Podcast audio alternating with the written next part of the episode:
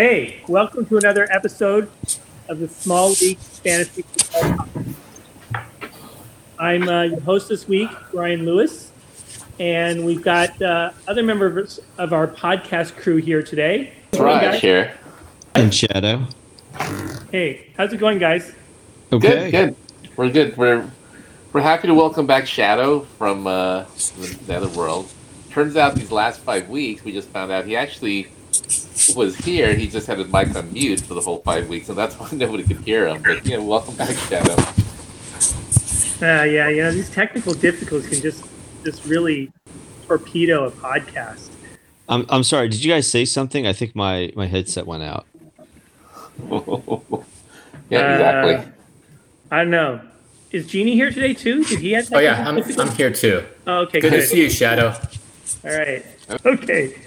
Hey, um, you know, I noticed this week that in our matches, the scoring was quite high. I mean, Raj took me down 200 to 136, and Mr. Shadow took down Genie 174 to 150. Scoring's up compared to, to, to last year. I mean, I was looking at last year's season averages. Over the course of the season, the high by Raj was 123, and the low was by the uh, the by Mr. Shadow at 101. So far this Oh. year, I'm I'm leading the league on average per game, which is 180, and Genie is the low at 152. Even yeah, Genie what's what's up with that, Lewis? score Why is that? I, I think we're just drafting way better. We're like getting every year, just getting more and more knowledgeable. We're drafting better and better players. That's the only way that can be Yeah. explained. And contrary to our motto, smaller is better. In this case, bigger is better. okay. yeah, I I think actually it's because I tweaked some of the rules, and I think that's what made the change. And I, I'd like to discuss this as part of the Small League Fantasy Football podcast. Why would it matter in a small league versus in a large league? I thought that we're just our focus of our whole podcast was what's particular to and unique to small leagues. You think you would be able to do these these uh, tweaks to the scoring system in any size league? Yeah, I, I don't know about that. You know, I'm I'm commissioned this year. I you know I changed a few things, but I'm not so sure that commission a, in a large league would be able to affect these sort of changes. I mean, they could. Why is that? Well, I, I, I think a lot of people. I- I think you know I, I'm in some large leagues, and you know it was a lot of trouble making some of these changes. One of the changes we, the, the commissioner wanted to make was like the points for field goals. I mean, it took me a week of negotiating. You can't you can't quite do these things, and I, you know, I think there's always a risk that people are just going to drop out if you start making too many changes. I think that doesn't really happen as much in small league. Well, you know, So with with small, le- with small leagues, you definitely have a tighter group, as we talked about. All four of us know each other very well, and we're sort of more willing to go with what the commissioner does. It is a rotating position, and it, it's really up to the creativity of the commissioner what their desires are. Our league definitely there is a lot more scarring. There were a lot of changes that happened in the postseason, and if you're in a small league where you have a creative commissioner, it's your responsibility to know what the rules are prior to draft day, which I think three out of the four of us probably didn't. We, uh, kind of went in and used similar strategies, and then we saw the scoring afterwards. We're thinking, oh wow, so this is uh, this is all the things that Lewis was doing to to tweak the league in the offseason. So knowing the rules, regardless of what league you're in, is always going to be important. I- Is it just me or does Shadow's voice sound like he just had a piece of coconut cream pie? No, I think he sounds like a robot. I think that's, uh, he went from being mute to just sounding like a robot. Yeah. Um, Anyways, I'll yeah, tell no, you you're- so the changes. You know, some of the changes I made this year compared to a standard league was for I decided there's going to be no PPR, no points per reception. Um, I actually created points for first downs, uh, rushing first down being actually one point, and uh, passing first down being half a point, and receiving first down half a point. I figured that would sort of be more relevant to the real game of football as opposed to PPR. Do- Would you agree? No, I rather like PPR. Well, what what I thought is that PPR. That's I think that's the more popular of the two, right? Non PPR versus PPR mostly. Yes. and I just always felt that you know it just it rewarded receivers. So even though if they got say one yard or even half a yard, it's still a reception. It still takes skill on their part. They should be rewarded for that. It's skill, but it has nothing to do with the game. You could you could throw uh, one of these screen passes to the sideline. Receiver could gain half a yard, and they get a full point for that. Right. Well, the Similar point to is rushing that for ten yards. so in real life, in a real football game, of course, has no bearing on the game. But in our in a fantasy league, it does because you're not rooting for the team as a whole. You're you're rooting for your player to to perform. I suppose. I don't know. I just came to a different conclusion. I tried to emulate a real football game a little bit better, although obviously it's not really an exact parallel. Well, I know it's a good thing when when I'm commissioner, somebody else is commissioner, we can reinstitute those those old rules. Yeah, it's true. It's true. The other thing I did, that's a good point. The, the other thing I did was I actually um, gave a quarter point per completion. And so mm-hmm. similar, I guess in some ways that's the quarterback analog for a PPR. For you get you get scoring for actually completing a pass, even if the pass was backwards. Mm-hmm. I suppose. So there is some hypocrisy my part here, but um, so I thought you'd be. Who, who do you think this really helped mo- most? Not having a PPR, going for first downs for points, rushing points, especially one point for a rushing first down. Oh yeah, I mean, well, the big change is you went. You did two things. You went from a PPR, right? So we eliminated PPR, which gave uh, more of a weight to your wide receivers and receiving running backs. And by limiting that and giving, and also allowing points for first downs, you're basically juicing. You're giving more points, making the running backs more important, and also the quarterbacks much important. So as we're seeing higher scoring in the quarterbacks, we're also seeing a jump in scoring in a lot of the running backs, and therefore the shift in importance of those players in those positions has resulted in just a change in the balance of power. I don't know if it necessarily emulates the game. It, it maybe it does. I mean, the quarterback is clearly the single most important position on the field, and uh, you know, are you emulating that? Yeah, but also it really it really makes your decision who you draft, who you start, and who you draft subsequently, and who you go after off waivers. Even more important that you have the right quarterback and the right running backs, and then receivers, tight ends, maybe not as important as they were in our previous year when I was commissioner. Hmm. So what I think would be interesting to see is if we actually took, let's say, like for this last week, turn the points into the previous scoring system, or turn you know the the totals and see if it would end up the same. Meaning that if all the performances that our players did, we use last year, or the year before scoring system, and see the results about this. So the points would certainly be different, but in terms of like who would have won the game or lost the game, you mentioned to see that. And if it ended up the same, it's like, well, it doesn't matter what kind of system you you institute. End of the day, it's going to be the same, right? Yeah, I that's don't know, actually would we or interesting. not. I, I think We'll it's going to be the into that. same. You know, I did a little research about this um, to to see whether Mr. Shadow's supposition was correct. There is a mild increase in running back when you shift from PPR to first down um, points for running backs, but not as much as you might imagine. This year, the top four running backs in in per game, Josh Jacobs at number one Hey, that's my guy. with 26 uh, points average per game, and then Nick Chubb at 24, uh, Austin Ekeler at 22, and then Saquon Barkley at 21.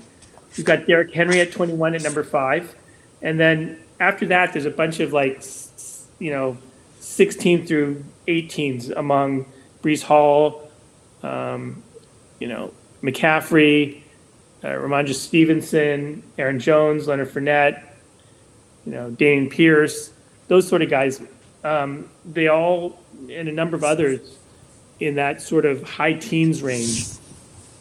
Last year, at this, you know, the average number of points per game were slightly lower than what we have up to this point. We got to a format, you know, half point PPR, um, with Derrick Henry at 24 points, uh, Jonathan Taylor at 22, Austin Ekeler at 22, Leonard Fournette with number four at number 18. So it's a slight increase compared to last year.